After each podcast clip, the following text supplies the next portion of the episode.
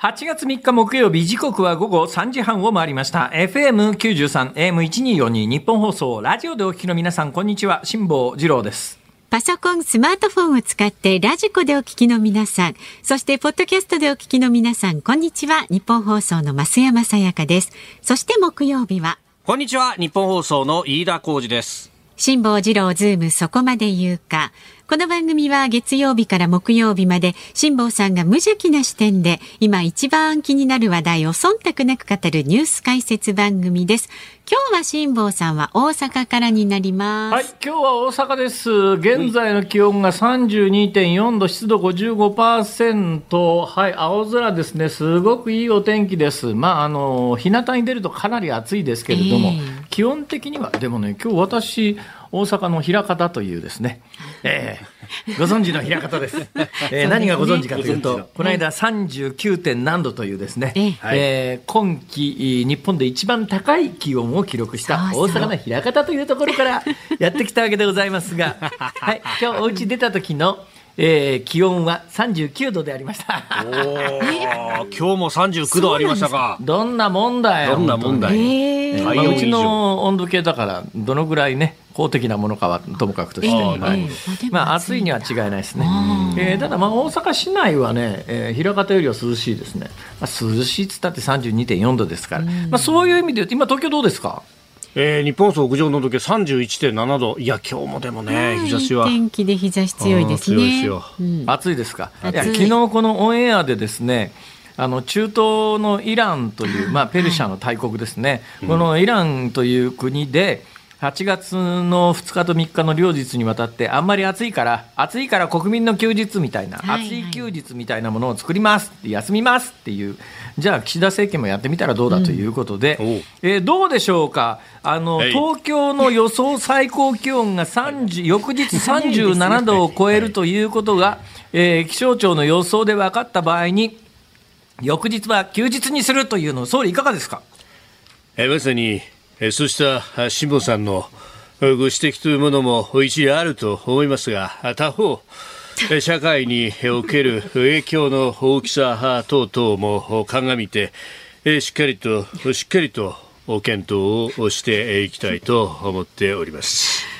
ご清聴ありがとうございまえした。ーどうもありがとうございます。え どうですか？少し涼しくなりましたか？ーいやいや、そうですね、えーかなり涼しくなりました。あのーあ手元の手元に構成作家の鍋ちゃんが差し入れてくれた情報がありまして、はいえー私の家の温度計は39度だったんでありますが一応はい公式発表としては、おうえー今日の最高気温は36度でございああ、ますでも高い。残念だな、36度じゃな。いやいやいや。あのさっきの37度の休日の気温に達しないもんね。そういう意味で言うと37度っていうのは結構いい方じゃない？予想としては。おー。37度ぐらい、翌日の37度の予報。なんか37度ぐらいだったらなりそうな感じもするし。うーん。そうしよう。そうしよう。決められたらいいですね。えーいうことで、はいえー今日は飯田君とともに、えーはいお届けしてまいります。ということで、オープニングの、えートークに関してのすべての責任は飯田浩二さんにいやいや、またまたまた。辛坊治郎ズームそこまで言うかっていう番組ですからね。木曜日だけ番組タイトル変えましょう。いやいや、変えなくていい、変えなくていいですよ。またまた。なんでそんな撤退モードなんですか？いやいや、だって暑いんだもん。暑いよ。まあね、本当やる気さみますよね、この暑さはね。あどうしたらいいんだろうね。うん山口さんどう思いますか？えことほどさように暑い時はなかなかモノマネも似てこないもんでございますがそんなことないから。いや今日言われてそんないいですよことないだろ。いや、今日今あそうです日の山口さんもね、岸田さんもなかなかね結構クオリティ高いよ、それ。結構いけてると思うよ。いや今日はね、キャッチャーがあの、あの、いいところをこう指定してくれてるんで。これあーがあの、なるほどね近藤太郎さんとか来ると難しいボールなんで。ああ、河野太郎さんね。いや、振るつもりはなかったけど、それ自分で振っちゃったものはしょうがないな。責任取ってもらおうか。あ、難しいですね。うん確かに難しいねで。しょ？ほら。難しい。不用意にどうなんですか？最近なんかこう、あの、テレビ見てて新作考えようとか思った人いないんですか？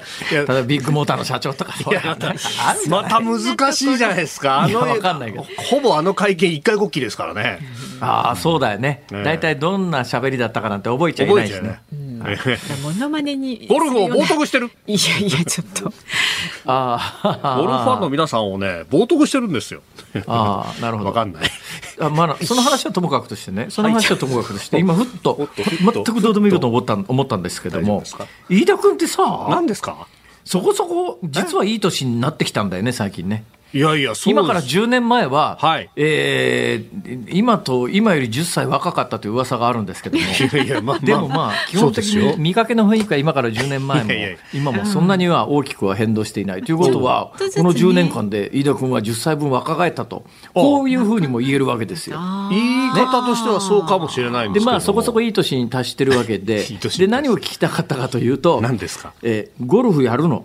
ああ、僕ね、ゴルフは経験ないですね。え打ちっぱなしに行ったことはあるけど、ぐらいで。経験ないっていうのは、つまり、あの、コース出たことないですコース出たことがないわないでけですか。すね。はい。はあ、どうなの？社会人としてその年になってゴルフをやらずにその年まで来ちゃうっていうのは、結構珍しくない？そんなことない？最近はそういうでもものなの？今はね、そんなにあの会社でゴルフみんなでっていうのを、そうそう私の時代なんか結構ありましたけど、飯田君はないと思いますよ。山さんはそうですね、バブル全開の時ですからね、終わったぐらいだ入。社されたのは。微妙な修正をかけましたね。そうですね。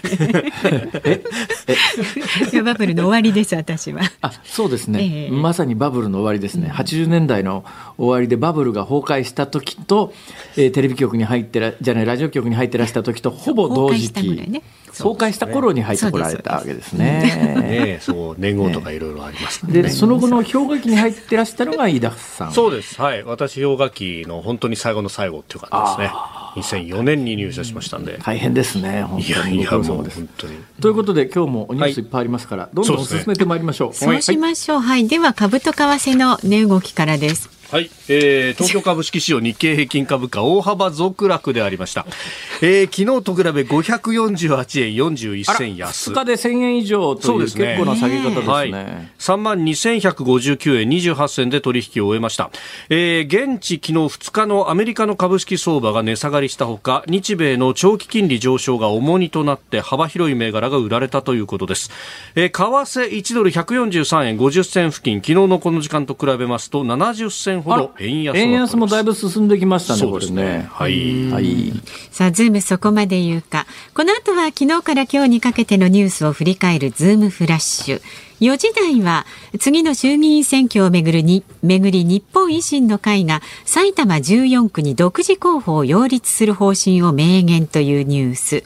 で、5時台は大阪・関西万博のパビリオン建設をめぐって万博、えー貿易保険を導入というニュースにズームしていきます。番組では今日もラジオの前のあなたからのご意見をお待ちしております。メールで送ってくださる方は zoom zoom アットマーク 1242.com 番組を聞いての感想は旧ツイッター X でも参加してください。ハッシュタグ漢字で辛坊治郎、カタカナでズーム、ハッシュタグ辛坊治郎ズームであなたからのポストお待ちしております。で、5時26分頃からお送りするズームミュージックリクエスト。あなたのリクエストにお答えしますけれども、今日のテーマ、お題は、えー、そうですね。たまには飯田君に出してもらおうか。あら、手抜きですね。もそうれはいくらなんだって手抜きでしょう。え、じゃあ。そんなことないですよ。突然仕事を無茶ぶりされた時に聞きたい曲。なるほど。突然仕事を無茶ぶりされた時に聞きたい曲。脈絡がきっちりあってね。ほらね。ほら今腕を叩きましたよ。さすが。腕を上げましたね。危ねえそれは危ちょっとやっねぱり、爪の垢煎じて内田君に飲んでもらおう。えいやいやいや何を言ってるんですことは言わないでください。頑張ってますから今日もね えーえーあるある 熱いところからリポートですから、ああ、そうなんですだ。よ。えー、なんだっけ？そのテーマは。ちょっと大丈夫ですか？今日え大丈夫です。特に仕事を無茶ぶりされた時に聞きたい曲ですね入って。ますよ。選曲の理由も書いて、ズームアットマーク 1242.com まで送ってください。この後は最新のニュースにズームします。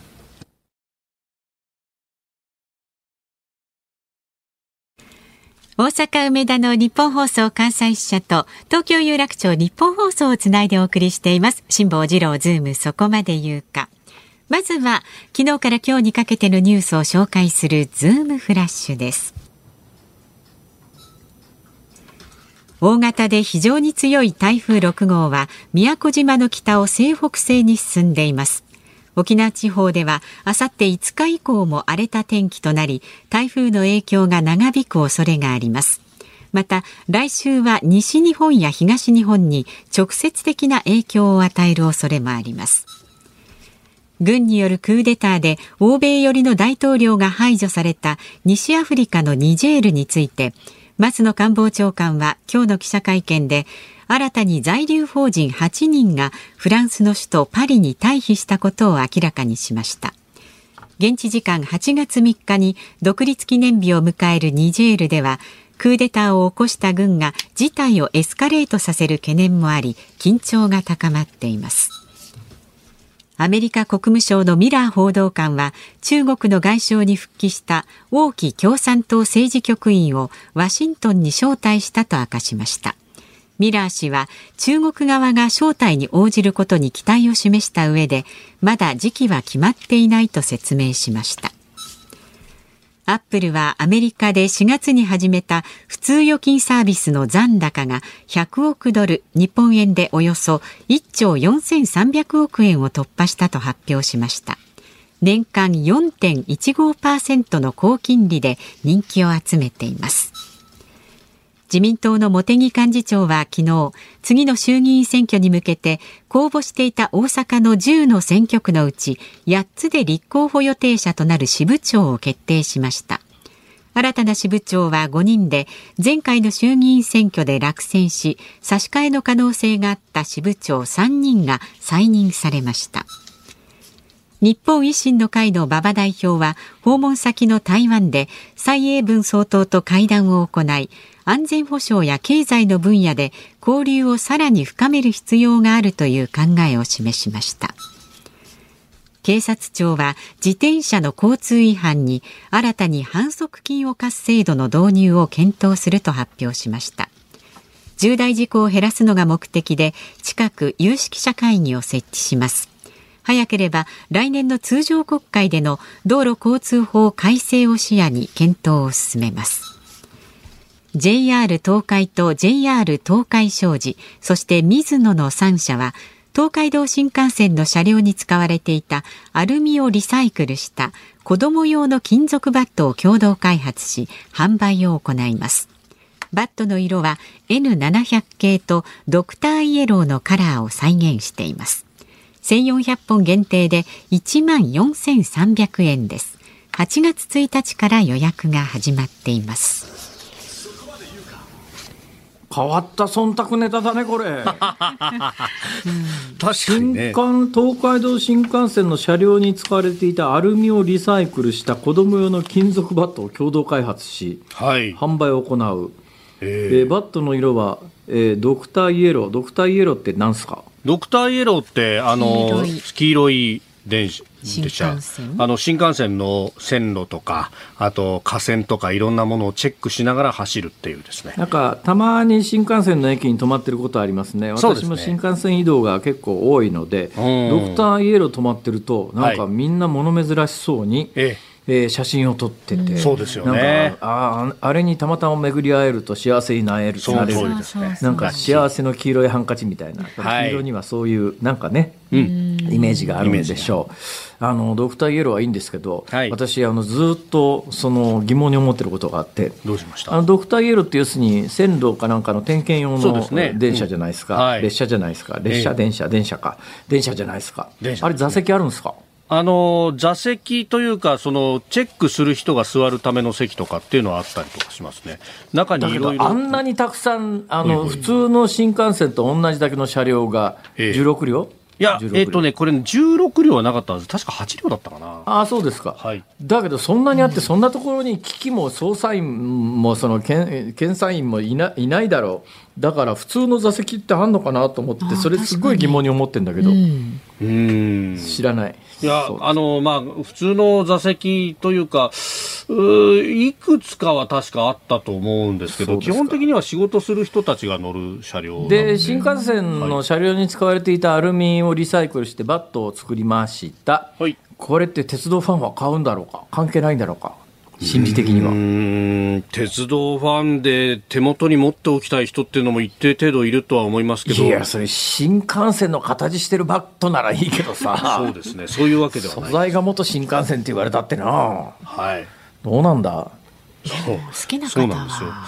だから多分あの、で、これ小学校1年生から3年生用っていう、そういうところじゃなくて実用で使ってほしいっていうのがああるんでしょうね、JR 側の意図として。はい、えーその2つ前のニュースですね、えー維新の会の馬場さんが台湾訪問で蔡英文さんと会談とかね、その1つ前の、えー大阪の公募で決めようとしていた選挙区のうちの支部長が何人か決まりましたよみたいな、この話はね、はい。えーこの後ちょっと4時台にあの政治関連の話題をやるときにパッケージでお伝えしようと思います。おい。はい、えーそれから遡ってですね、ええ。えーちょっと最近、アフリカ、西アフリカのニジェールというところで、うんこれちょっとあの何が西側が頭痛いかっていうと、アフリカって政情不安定で、なおかつ反米、反欧州みたいな国がそれなりに多い中で、はい。このニジェールという国は、まあ、ゆや唯一と言ってもいいぐらい、欧米寄りの政権だったんですが、んそこがクーデター、それもね、このタイミングで、えそんなに政情不安でもなかったのになんでクーデターの、よくわかんないクーデターが起きて、はい。西新欧米系の政権ひっくり返っちゃってですね、ええこれどうなるか分かんないって、ちょっと危ないからっていうんで、みんなどんどん外国人逃げ出してる状況で、日本人の避難が、まあ、一定程度終わったよということがさっきのニュースにあるわけですが、はい。どうでもいいですけど、ニジェールって聞いて、場所が思い浮かぶ方は少数派だと思いますから、はい。うんちくコーナうんちく。ー、はいえーニジェールがどこにあるか、はい。えーアフリカの形はなんとなく皆さん思い浮かびますよね。はい。えーちょっとなんかデコッパチみたいな感じですよね。左を向いたデコッパチ、あれ右を向いたデコッパチかね。なんかそんなイメージじゃないですか。んね、あの、ちょっとおでこのところがガンと出てますよね。おでこの先端部分がモロッコですよ。で、あおでこの先端部分の上が、あの、ヨーロッパとほぼほぼ海峡でつながってるというか、海峡で離れてるというか、あそこがジブラルタル海峡ですね。はい。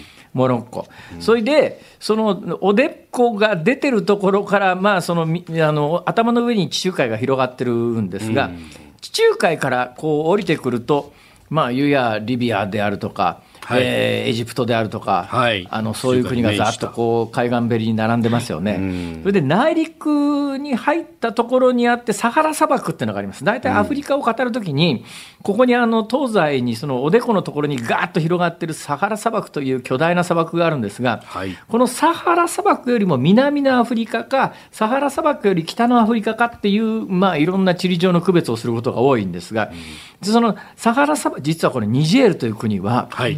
えー国土の大体4分の3ぐらいがサハラ砂漠です。だからサハラ砂漠にある国なんですが、さて、ここで私の長年の疑問があるわけでございますよ。これニジェールなんですね。日英。ニジェール。はい。なんかニジェールってなんかつまんない、あの、ニジェールでゴジャールとかなんか言い そうになるんですけど、まあ、それは置いといてですね、そのニジェールという北側に、北側に、はい。あの、地中海側にある大きな国が、ニジェールと国境を接して地中海側にある大きな国がはい、アルジェリア。アルジェリア。アルジェリア。んで、ある、北から見ると、アルジェリアがあって、サハラ砂漠のところにニジェールがあって、はいニジェールの南にあるのがナイジェリア。ナイジェリア。ナイジェリア。はい。で、私、子供の頃からの疑問ですよ。はい。つまり、要するになんだ、北側にあるのが、ジェリアがあるからアルジェリアで、南側にあるのはジェリアがないからナイジェリアかとか、こう、みんな思うわけですね、子供は。思いますね。アルジェリアとナイジェリアを聞いたときえに。え結論です。結論。あのもちろんそのあるとないと日本語関係あるわけねえじゃんって話なんですけども アルジェリアのジェリアとナイジェリアのジェリアは何の関係もありませんたまたま日本語で見た時に言葉が似てるだけで。えー語源的にも一切関係ありませんところがところが。ところがニジェールとナイジェリアははい。同じなんです。同じ。同じ言葉なんです。同じ言葉をフランス語読みにするとニジェール。英語読みにするとナイジェリア。え、そうなんですで、か。ここにあの、なんとか川っていうニジェール川とかなんとかって川が流れてるんですけど、まあそれに由由来する地名で、基本的にニジェールもナイジェリアも、あの、発音が違うだけで、基本は語源は全く一緒らしいですね。でまあ、だから、だからあのある意味、いろんなえところで似てるんですよ、この周辺国って。うんうんところがね、この辺りの、まあ、サハラ砂漠より南をサブサハラと言いますけれども、どこの国も政情不安定な中で、えー最近、その治安の維持にものすごく重要な役割を果たしていたのが、ロシアという国であって、ロシアの民間軍事会社のワグネルというところが、ここがアフリカの方に行ってですね、それまでもう国主導の警察とか軍隊ではどうにもならなくっても、あちこちで犯罪が起きて虐殺も起きていて、国民としてはたまったもんじゃねえよなっていう国が多いところにワグネルが進出していって、やっぱね、ワグネルってやっぱ無茶するんだと思いますよ。ワグネルのおかげで治安が回復して、もうよくロシアのワグネル来てくれてありがとう、ロシアありがとうっていう国がアフリカの真ん中辺でむっちゃ増えちゃってるんですよ。で、その延長線上で今回、その今まで新欧米だった、あの、サハラ砂漠の真ん中にあるニジェールという国で、いや、まあ、いろんな意味でニジェールって、あの、まあ、西側の各国がアフリカにアプローチするところの足がかりになってたところで、だから日本人も多いし、もともと、フランスの植民地だったことがあって、フランス語圏なんで、フランスの人も多いし、欧米の人も非常に多かったのに、そこからみんな追い出されて、周りの親ロシアの国の中に、このニジェールが組み込まれていくと、まあ、欧米としては、まあ、我々日本人もそうなんですが、アフリカの真ん中に大きな足がかりを失うという意味で、ここのクーデターは頭痛いたいよねっていう、そういうニュースです。さあ、その2つ後のニュースで、はい。アップルが4月に始めた普通預金サービスの残高が、えあっという間に1兆円を超えましたと。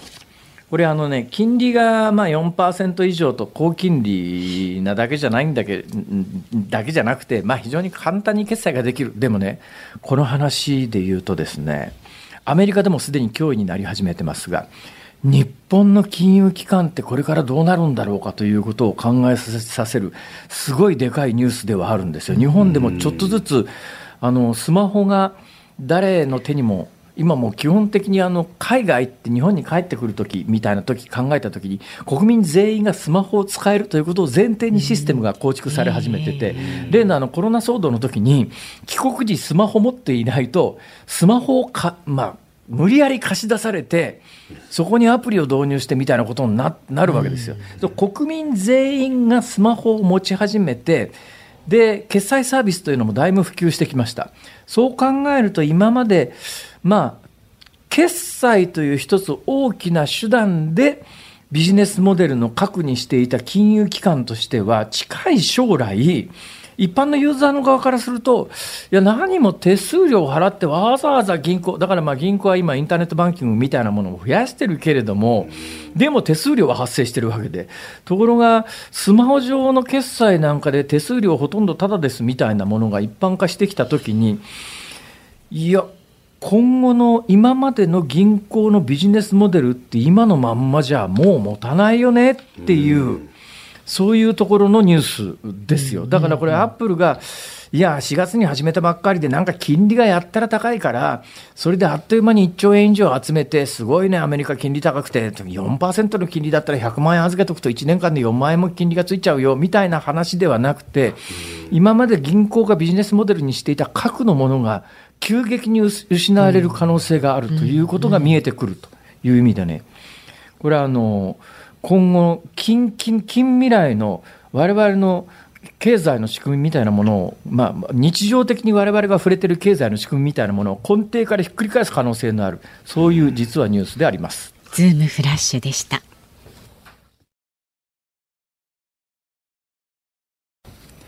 8月3日木曜日時刻は午後4時3分を回りました大阪梅田の日本放送関西支社から辛坊治郎と東京有楽町日本放送第三スタジオから増山さやかと。飯田浩二の3人でお送りしております。今日もメッセージをいただいております。ありがとうございます。どうもありがとうございます。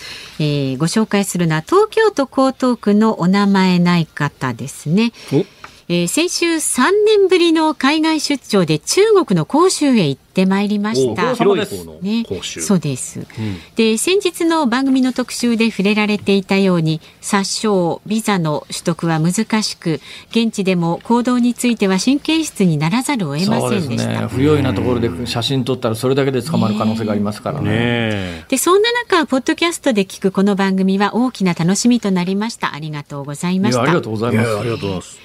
せっかくの機会なので中国で辛坊さんと飯田さんは規制されているのかを調べてみました。ネット検索でね。規制がかかるかどうか。そうそう。で、ポッドキャスト内でお二人をそれぞれ検索してみた結果、うん、右のように、まあ別紙であるんですけれども、中国国内のネットワーク経由では、お二人は出てきませんでした。検索しても出てこない。出てこないですただし、香港の SIM を使うと無事に表示され聴取もできました。私が思いますところお二人とも香港までは無事に行き来行き帰りできるのではないでしょうか。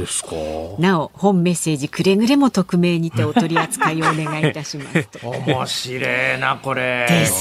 これねその中国国内のネットワークで、でも、ポッドキャストって検索できるんだね。だったら、例えば、ナイツさんの番組が表示されるのかとか、柿原さんの番組が表示されるのかとか、あの自由研究のテーマで、中国で日本の番組、聞ける番組、聞けない番組一覧表、これ面白いと思うよ。なるほど。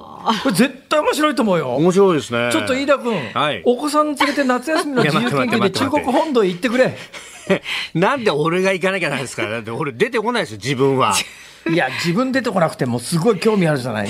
だから中国国内のネットワークで、誰が出てこないで、誰が出てくるのかという。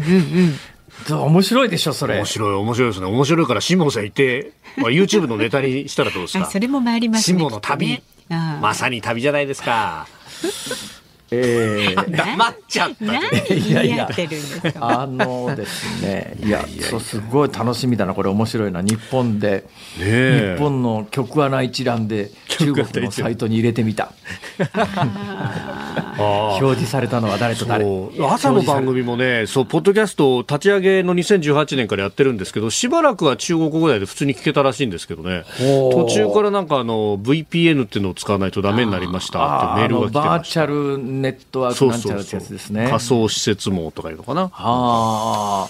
あそうですか、えー、いやだからねこれ絶対自由研究のテーマとしてねえー、あの社会的な意義もあるし社会的中国の言論規制の現状みたいなどういう基準で規制をかけているんだと。知りたくはありますね、それね。これ絶対面白いって、行こうゴーゴー ゴーゴーじゃないですよ。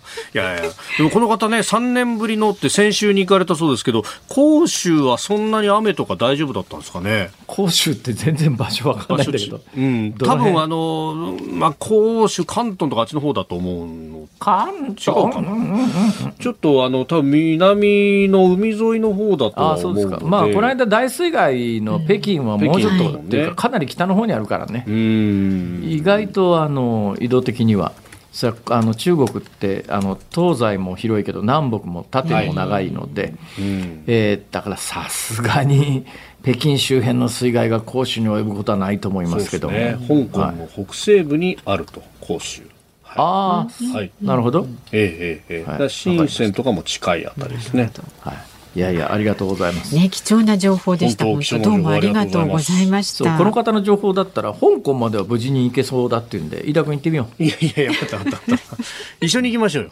いや、遠慮する。おいおい俺忙しいんだ、俺。忙しいんだじゃない。残りの人生短いし。そんなところで拘束されて、残りの貴重な人生をそんなところで無駄にするわけにいかないんだ、俺は。まあまあまあ、そうですね。お互いに。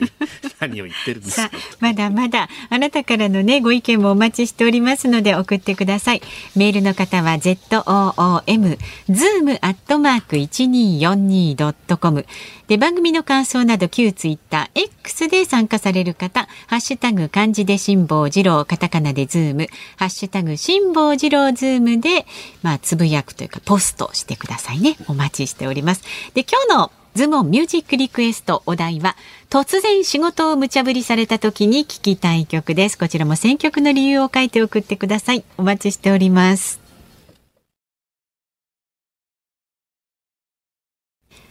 辛坊さんが独自の視点でニュースを解説するズームオン。この時間解説するニュースはこちらです。次の衆議院選挙をめぐり日本維新の会が埼玉14区に独立候補を擁立する方針を明言。日本維新の会の藤田幹事長は昨日の記者会見で次の衆議院選挙で公明党の石井幹事長が出馬する埼玉14区についてもちろん独自候補を擁立すると明言しました。日本維新の会は昨日公明党の赤羽幹事長代行が立候補する兵庫2区に新人を擁立。また公明党が候補者を決めた大阪3区東京29区愛知16区でも選考を終えていてその他の選挙区でも対抗馬を立てる方針です。まあの当然じゃ当然だろうなと思うのは、はい。えー、他の選挙区に候補を立てるよりも当選可能性はだいぶ上がりますからね。うん、まあ、あの常識っていうか当然ではありますが公明党と自民党が連立与党を組んでいるわけで、はいえー、東京だけちょっと揉めましたけれどもそれ以外のところの候補者調整は終わっているわけで候補者調整が終わっているというのはどういう意味かというと日本の小選挙区の中で公明党が候補を立てるところには自民党は候補を立てない。はいわけですよ。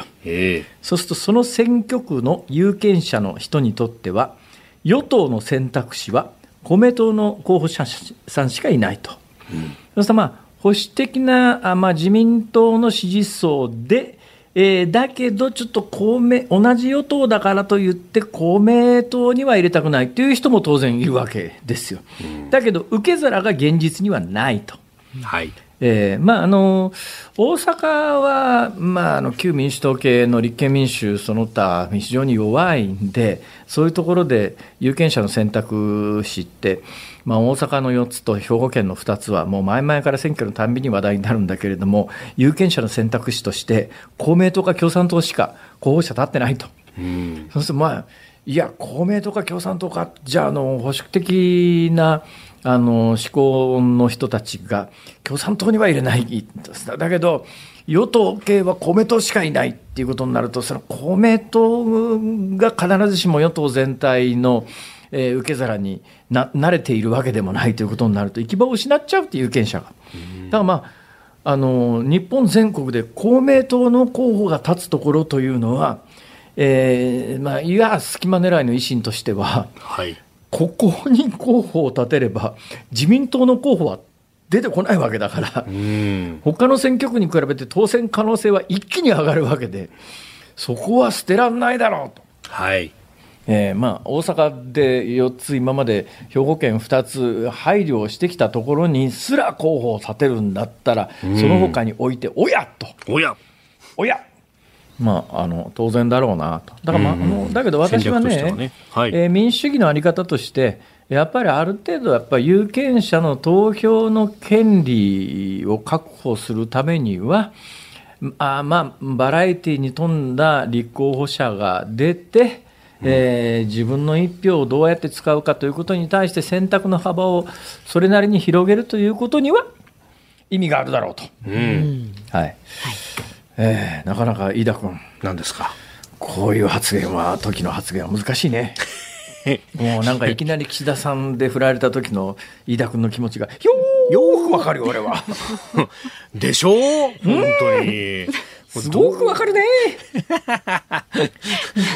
えー、というのがですね、ちょっとやっぱだけどね、公明党としてはやっぱりあの、はい、東京で揉めるのは、わからんでもないというのは、うんえー、じゃあ大阪の4つ、それはまあ大阪の4つに関してね、まあ、兵庫県、大阪の4つ、兵庫県の2つ、これに関しては、何回もお話ししているように、大阪都構想をめぐるいろんな因縁からですね、はい、公明党の協力がないと何も、うん、実現できないと、大阪市役所、大阪府役所、大阪府 役所、大阪市役所、大阪府議会、まあ、大阪府庁。府庁ですか。そうですね。大阪府役所って言わないよね。府役所言わない ですね。確かに府庁ですね。でも役所だろう。普通都道府県は県庁っていう言い方するか。そうですね。うんまあ、府庁まあそういうところで、えー、議会で過半数を維持していなかったからもうとにかく公明党に頼るしかなかったんだけど、はい、まあ今年の統一地方選挙で。えー、大阪市議会も大阪府議会もとも。に過半数取れちゃったんで、別に公明党のだけどまあ言っても、選挙で次どうなるか分かんないから、はい。まあ、あまり公明党と敵対関係になるのは、維新にとって損か得かという話があって、どこまで思い切れるのかなと私は、えー、正直見てたところがあるんですが、えー、なんか馬場代表はかなりあの、そういう意味では強気だよね。はい、でやっぱりね馬場さんが今のところやっぱり与党の中で、じゃなくて野党の中であくまでも第一党は立憲民主なわけで。はい、で立憲民主と維新ってどのぐらい違うかというと国会議員の数でいうとダブルスコアで違うからね、えー、今、立憲民主の半分もないはずだよ、ね、維新は、はい、なんだけれどもだけどだけどやっぱり世界の見る目がちょっとずつ変わってきてるんだろうなと思うのは馬場さんは今月の9日から16日まであのアメリカ訪問でワシントンとニューヨーク行ってるわけですよ。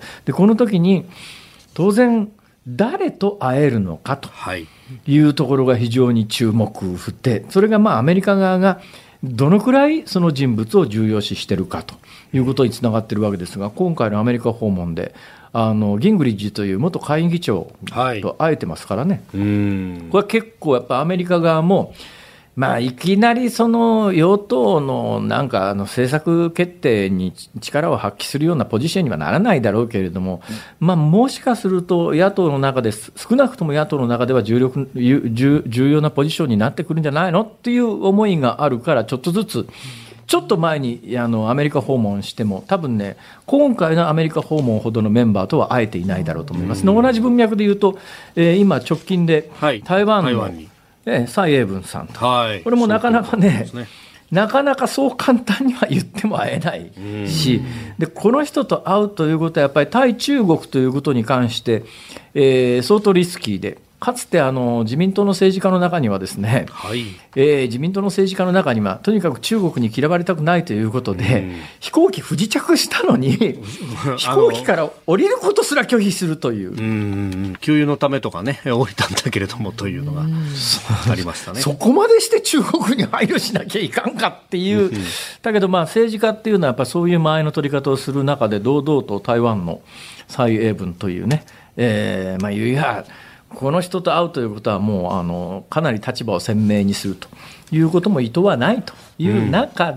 で、うん、えー、次の衆議院選挙、さて、次の衆議院選挙のタイミングなんですが、これはですね、はい、岸田総理に聞く前に、はい、飯田浩司君に聞きましょう。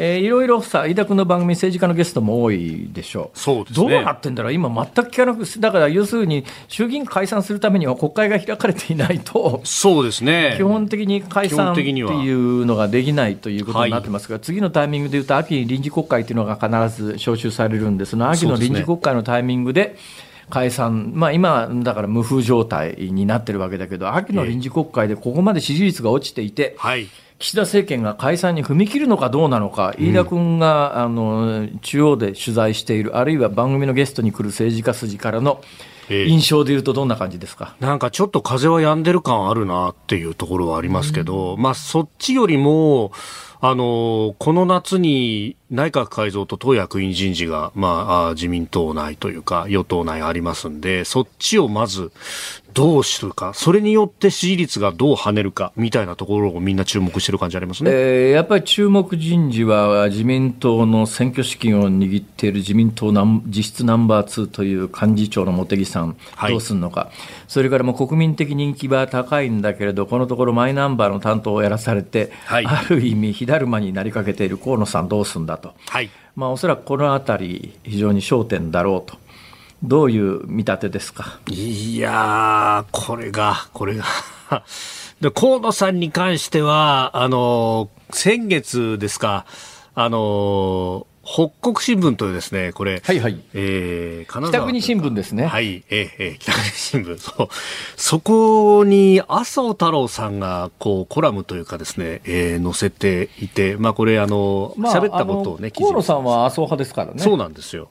で、あの、もっと党務や罰務に汗をかいた方がいいんじゃないかという、だからもう大臣は外れた方がいいというようなね、えー、ことを書かれていて、あ、これは、まあうん、どうぞ。で、これがね、あの、麻生さんが見限ったのかと思いきや、あの人は面倒見のいい人ですから、自分の派閥の古文でもあるんで、いい加減岸田の玉よけはそろそろいいだろうっていうふうに言ってるんじゃないかというようなね。大臣になっているというのは2つの意味があって、はい。大臣になっていると、まあ、当然、政権の中にいるからいろんなことを知り得る立場にあるんだけれども、はい。政権がぶっ潰れたときうん。に、一年卓上で責任を取らされるという可能性があるので、ええこのタイミングで次にはい。本気でトップを目指すんならば、岸田政権が崩壊したときに、うん。閣僚であるよりは、はい。岸田政権から出てると方が得だろうという、当然読みは働く。うん。逆に言うと、はい。えーまあ、あの岸田さんの側からすると、そういうやつは閣内に入れといた方が安全だということもあるわけで。であのまあ、閣内にいるとなかなかあの自分の同じ、ねす組織というか同じ政府の一員でありながら、ええ。ー親分に弓引くのかよっていうような、はい。当然、えーしがらみの中で、えー大臣をやらざるを得なくなると。ええこの辺の駆け引きが楽しみだね、関係ないと、だからね、俺、長年ね、ええ。自慢じゃないけどね、自分に関係のない人事ってすごく好きなの いやらしいね。でも同じロジックで茂木さんをひょっとしたら留任さすんじゃないかっていう話が出てるんですよね。これをまた幹事長でいながら総裁の次狙うっていうのは昔そういえばこの番組にも直近ねゲストに出られた方が谷垣総裁がいる中で幹事長が出るって先に言っちゃったよみたいなところが明智光秀かみたいなことが言われたことがありましたいや、けど。全然記憶にないよ。あれ？全く記憶にないよ。おかしいなまさかとは思うけど、信輝さんのこと言ってるわけじゃないよね。まさかまさか政治家みたいな答弁してますね。あれ？あれ？あれ？あここへ来てですね、あの、遠藤俊明総務会長が、結構パーティーとかでいろいろ発言してるんですが、いや、この現職の幹事長が現職の総裁に向かって弓を引くようなことはあってはならないことですよっていうふうにね、結構発言をされたりなんかして。かあれだよね、そうやって見るとさ、はいなんかあの、いや、大切なのは、ええー天下国家国民のためにどんなことを考えて何をしてくれるのかというところが大切なんだけど、そうじゃないところの駆け引きで、えうん。えー政権のリーダーが決まっていくと。だから、あの、日本が優秀な官僚、昔ね、私たちが若い頃っていうのは、はい。だから飯田君が社会に出る前だったんだけれども、まあええ一般的な常識として、はい。いや、日本は政治家頭悪くて出来が悪くても、えーまあ、日本の官僚は非常に優秀だから、はい。まあ、官僚に任しといたら、誰が政治家やったって同じだから右肩上がりでっていう時代が確かにあったんだよ、この国は。うん。だけど今もうそういう国じゃなくなってるからね、ええ。政治家にしっかり引っ張っていってもらわないとどうにもならないところっていろいろんなところにあるのに、はい。なんかそのあたりの構造が昔と変わらないよね。ああ。ねえ、昔は官僚たちの夏なんてね、白山さて、その与党ですけれども、はい与党の話題でいうと、さっきあのニュースのコーナーに入ってましたが、ははえー大阪の、えー候補者選びというやつがあるわけですよ。うん。大阪ってあの小選挙区一つ15かな？今度19なのかな。一つ残らずとにかくですね、はい。えー小選挙区で、えーい維新が持ってっちゃったんで、えええー前回の衆議院選挙で自民党は一人もあの小選挙区では当選できなかったわけですね。はい。で小選挙区の次の候補は自民党の各選挙区の支部長というやつになってるわけですけども、自民党はもう今の支部長だと、えー直近ね、今の支部長だと、まあ、次の選挙では戦えないので、もうあの当選しそうもない人は公募にするからって言って、15の選挙区のうちでもうすでにもうこの落選中で活動してた人を、いや、どんどんこう公募で変えますよって言って、はい。宣言をして、でそのうちの一人のあの大阪11区というところの私の地元の枚方のえー、佐藤ゆかりさんはもう政治家辞めるとああそうですね。いう判断をされて、うん、じゃあ他の4つはどうなるんだろうと思っていたらですね、はい、蓋を開けてみたら。蓋を開けてみたら。はい、えー、大半が、えー、公募で新しく選び直すと決めたにもかかわらず、うん、前と同じという。うん。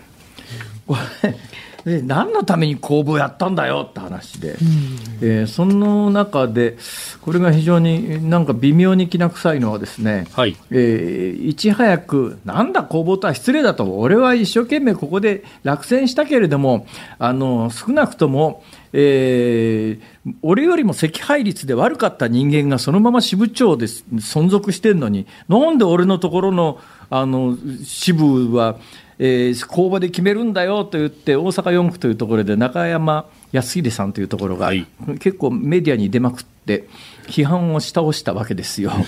それで今回、蓋を開けてみたら、はい、他はいや、もう公募なんだけれども、えー、それぞれの、ま、元の支部長が公募に応じてきたから、そのまんまその人たちにやってねなんだけれども、うん、で中山康秀さんも大阪4区で、おその伝に倣って、いや、自分もじゃあ公募に応じるから、ここの支部長でそのまま残してくれって言ったら、ここだけ保留になっちゃったんだよね。そうですね。ここだけっていうか、まあ、あと一つありますけど、はい、そう、うん、これは、なんだかよくわかんないね。よくわかんない。うん、これぶっちゃけよく分かんないですね。ただまあ一つ言えるのはねこうやって、こうやって、まあ、ラジオでも取り上げたりなんかするわけで、はい、新聞にも名前が載りますから、ええ、逆にここの保留になった2人の方が、いや、メディアの露出は増えるわけですよ。で次の選挙の時の選挙対策でいうと、はい、ここですんなり、いや、あの公募して前と同じ支部長がそのまんま選ばれましたっていうよりも、うん、え2人保留になってますって言ったこの2人の方が、逆に目立ったりなんかするんで、損と考えたら、もしかするとこの方が得なんじゃないかと、私は思ったりもするんだけれども、思ったりもするんだけれども、えー、この人はいわゆる安倍派で。もともとこの方が非常に不満を漏らしていたのは自分よりも惜敗率で下回ってる人間がそのまま支部長に残ってって言ってその中山康秀さんよりも惜敗率で下だったのにあのそのまま支部長で公募もせずに追認された人が2人いるんですがこの2人が岸田派というですね。飯田君。はい公認権はね、これ特に小選挙区になってからっていうのは党が握ってるわけですけれども、ちょっとそこら辺がなんか、生臭いね。本当ね。生臭い。政策の話が出てこないし。そうなんだよ。大丈夫か、日本はこれで。招集しますか。シュッシュと。はい、そうだね。井田君。はい、何ですか？出る気はないって。いやいやいや、ここはもう辛坊さんが一つ。は？はじゃない。はじゃない。り付け合いです。中国行って度胸を、ほら、世間に示そう。いやいやいや何を言ってるんですか？粛々とですよ。まさにしっかりと。お時間でございます。ズームオンでした。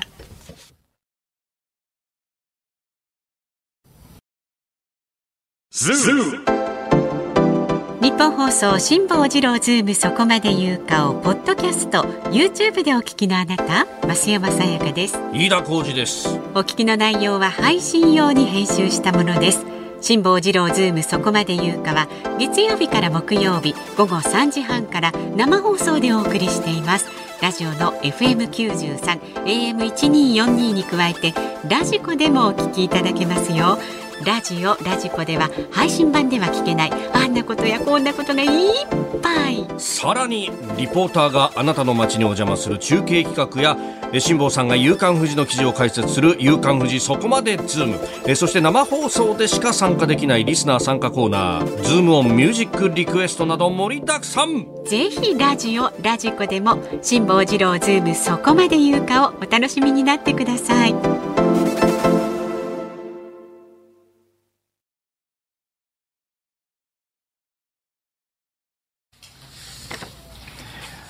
8月3日木曜日時刻は午後5時を回りました。こんにちは辛坊治郎です。こんにちは日本放送の増山さやかです。こんにちは日本放送の飯田浩二です。さあこの時間はズームミュージックリクエストをご紹介してまいります、はい、ありがとうございます。ありがとうございます。今日のお題は突然仕事を無茶ぶりされた時に聞きたい曲です。うん、まずは京都のおっちゃまんさん60歳の方。近藤正彦さんで振られて万歳。うまい。うまいね。ですね。それから岐阜県関市の紅のチャーシューさん57歳男性は氷川きよしさんで箱根八里の半次郎をお願いします。誰だって突然仕事を無茶ぶりされたらやだねったらやだねって言うと思います。仕事のできる飯田さんだって思うと思います。ね、毎日暑いですが辛坊さんの熱い圧に負けないで頑張ってくださいねって書いてありますよ。もろもろありがとうございます。えーそして長野県からはラジオネーム雨の森さん66歳。お。リクエスト爆風スランプの無理だ私も現役時代上司から無茶ぶりされてそんなの無理に決まってるだろう自分でもできないことを振ってくるなと思っていてもわ、ん。かりましたやってみます。というしかない時は頭の中で無理だ無理だ無理だ無理だ無理無理とリピートしてました。まあまあまあまあありますよね。本当大変ですよねサラリーマンってね。いやいや、本当ですよ。思います。はい。無理を通して道理つ引っ込むまんですか？ら。じきものは宮塚へとかね、はい。いろいろあります言いまね。ますすけど、はい。それから、はい。千葉県市原市のキララスさんはおチャゲアスカセイエス。イエス？辛坊さんに無茶ぶりされたらきっと飯田君は断ることはできないですよおっねしゃる通り。バカにしてますか？イエスと言うしかないのではあくまでも辛坊さんに振られたら。今時セイエスはなんかパワハラって言われますよねこれね。確かに。イエスって言えみたいななんかね。もうイエスかはいしかないだろみたいなあね。そうそうそう。それなんとかモーターズだよ。それおっとね ざらっとしたところに。えー千葉県市原市のソレイユさん59歳男性は田原俊彦さんのハッとしてグーお願いします飯田さんが無茶ぶりをされてハッとして一生懸命に頑張って考えて結果辛坊さんえー増山室長にいいね比較的今日はグーと言われるお飯田さんをそうそう、これはさっきの内田君のリポート、グーだったよね。はいはいグーでしたよ。もう頑張って頑張ってね。今日はあの帰ってきたらね、あええの本当に、えーこれ以上ないというぐらい褒め褒めたたえて、ええはいよしよしよしよしよしよかったよかったよかった。犬じゃないんだから人は人は褒めて育てよう。そうですそうですそうですそうですはい、よかったそして上尾市44歳の小日正さん突然仕事を無茶ぶりされた時に聞きたい曲は飯田飯田君に振っとけば大丈夫だろうと辛坊さんは思っているので、うんパフュームの大丈夫ないをお願いします ちょっと待ってください。大丈夫ないっていう曲があるんですか？あるんですよありますし辛坊さんはお忘れかもしれませんがいや昨日今思い出しました。昨日昨日パフィーだったからパフィーつながりでパフューム明日は Perfume 明日はパフュームだって確か言ったぞ昨日。言った間違いない。すごい。リスナーの皆さんが回収してくれるそうなんですありがとうございますありがとうございますありがとうございます本日のズームオンミュージックリクエストは、はい。パフューム大丈夫ない。まあ流れ的にはねそうなりますよね。本当小木正さんはありがとうございますありがとうございました。さあ、えーご意見は24時間お待ちしておりますのでね、お好きな時間に、えー辛坊さんへの質問、ニュースや普段の生活で感じる疑問など送ってください。メールは zoom zoom アットマーク一二四二ドットコム。旧ツイッター X で参加される方、ハッシュタグ漢字で辛坊治郎、カタカナでズーム、ハッシュタグ辛坊治郎ズームでつぶやいてください。お待ちしております。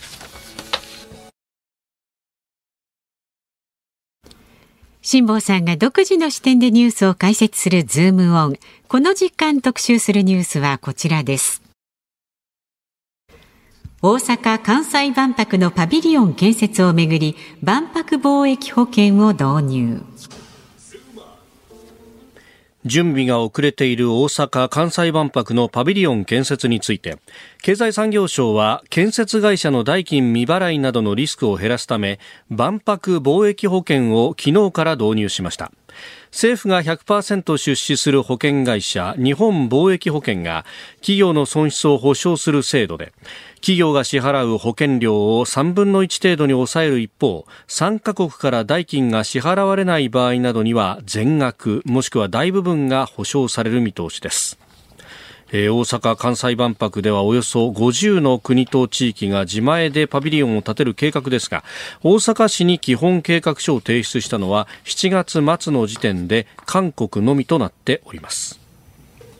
どうやら韓国は、はい、あの5年後、さらに5年後の、まあ、大阪・関西万博の5年後の、うんうん、えー、万博開催を目指しているみたいですね、まあ、そのあたりでやっぱり積極姿勢を見せたいということが背景にあるんだろうと思います。それにしても最近のニュースで、はいほうと思ったのはですね、えー、国の万博の担当者の人事を、えまあ、刷新したというか、なんていうか、ちょっと入れ替えたりなんかして、はいえー、割と有力な官僚を上の方に持ってきたりなんかしたというのが、直近でニュースになりましたが、そうですね、経産省の時間経験者とか。素朴に言うと、今頃かいと。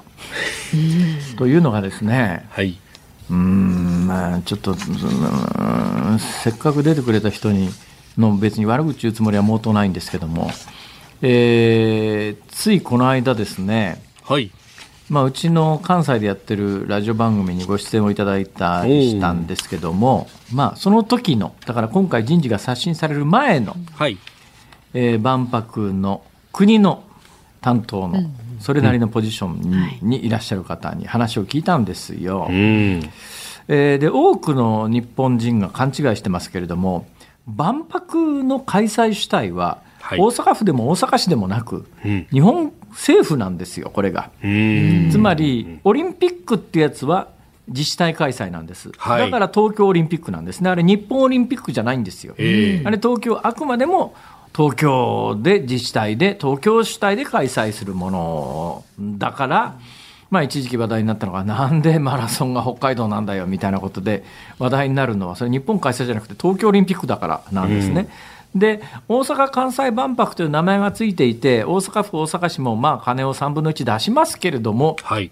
基本、万博の立候補は国なんですよ、これがあのオリンピックと大きく違うところで、日本政府が開催したいなんですね。うん。だったらもうちょっとね、真剣にやってほしいなと、実はちょっと素朴に思ったのが、うんあまりに正直すぎるなとちょっと思ったんですよ、この間、あの今回の人事が刷新される前の万博の関係者とこう話をしていて、ですねその方がぼそっとおっしゃったのが、はい、いやー、まあほら、万博、世界の万博見たって、開幕の日に全部できてるって、そんなないじゃないですかって。なるほど。それ、正直すぎないか？確かにそうなんだよ。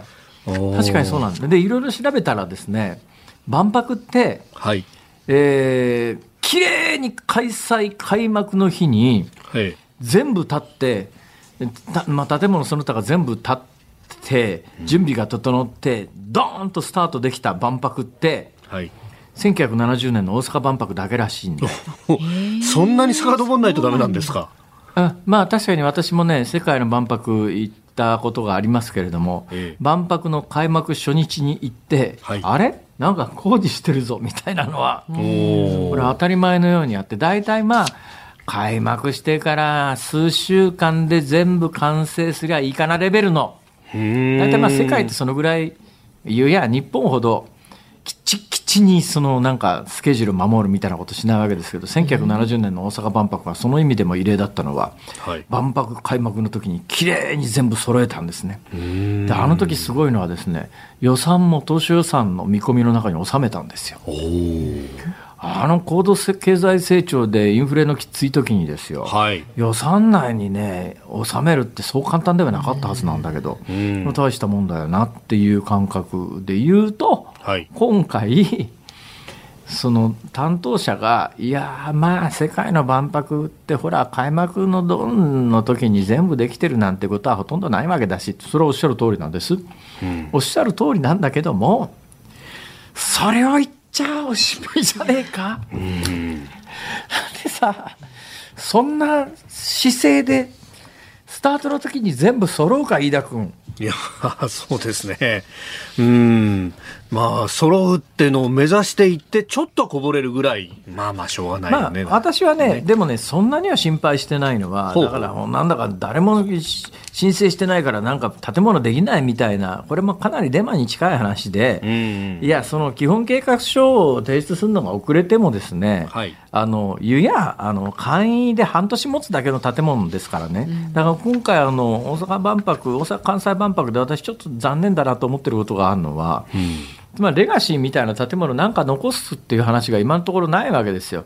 基本的に半年間の開会期間中は建ってますけれども、いや、まあ、暫定的な建物だから、その高級的ないわゆるその耐久性みたいなものが求められるものではないので、はい、まあ、開幕している半年間持つ持たすことを前提に簡易なものを作るのに、そんなに何年もかかるもんじゃありませんからね。うん、で、えー、例えばカナダなんかのパビリオンはもうすでにこう発表されてますけれども、はい、あのカナダで部材を全部作って、えー、それで日本に運んできて、日本で組み立てるだけと、まあ、いや。それ、それをプレハブといえばプレハブですけれども、はい、そういうのもあり、それだとあの日本の建設業界通さなくて済むわけですよ。でやっぱ国によったらね、それはまああの、いや、うちの国で作って、うちの建設業者にやらした方が、早いし安いっていう国もあるだろうけれども、じゃあそういう国の建設業者が日本で働けるかっていうと、日本は建設業の免許が非常に厳しくてですね、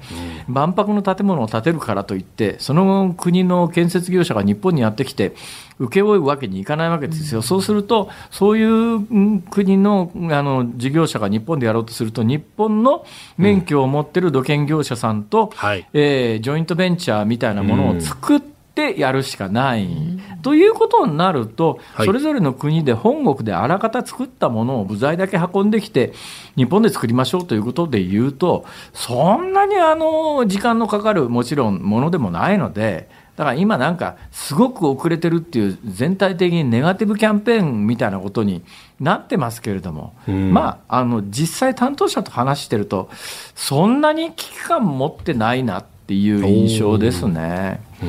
大体なんとかなると思うよ。なんとかなる。うん。なんとかならなくても別に俺のせいじゃねえし。いや、またまたまた。諦めよう。ね、諦めよう。前にも言ったと思うけれども、はい、もうあの、1970年の万博の時みたいにそこの会場に行って何かを見るというもう時代でもないんだったら、うん、もう全部バーチャルでいいじゃん、全部バーチャルで。バーチャルで。来場者に全員ゴーグル配ってさ、ね。形もね。そう。で、そっちの方向を見たら、ここにこういう建物があったはず。はず。バーチャル万博。世界初。もうとにかくさら地、さら地なの。見渡す限りただのさら地で、あの芝生が一面で好きに芝生で遊んでちょうだいね。ただしゴーグルをかけると、ここにできるはずだった建物が見える。どうだ、飯田君、これで？でそれだったら家でね、完結できそうな気がしますけどね。あら、気づいちゃった。いや、だから家でそれを見たい人は、入場料半額。なるほど。いや、半額取るか。ただちわけよ、なかなかほら。空飛ぶ車みたいな乗ってみたいなと思いますよね。ああ、そうですか。あれ、ただの電動ヘリコプターだよ。いや、ちょっと。夢のないこと言うんじゃないよ、本当に。だって日本の規制がそう決めちゃったんだもん。まあね。空飛ぶ自動車じゃ、自自動車じゃないんだから。ただの電動ヘリコプターだから。いや、私は期待したいと思いますよ。関西万博。はい、以上、ズームオンでした。うん、って。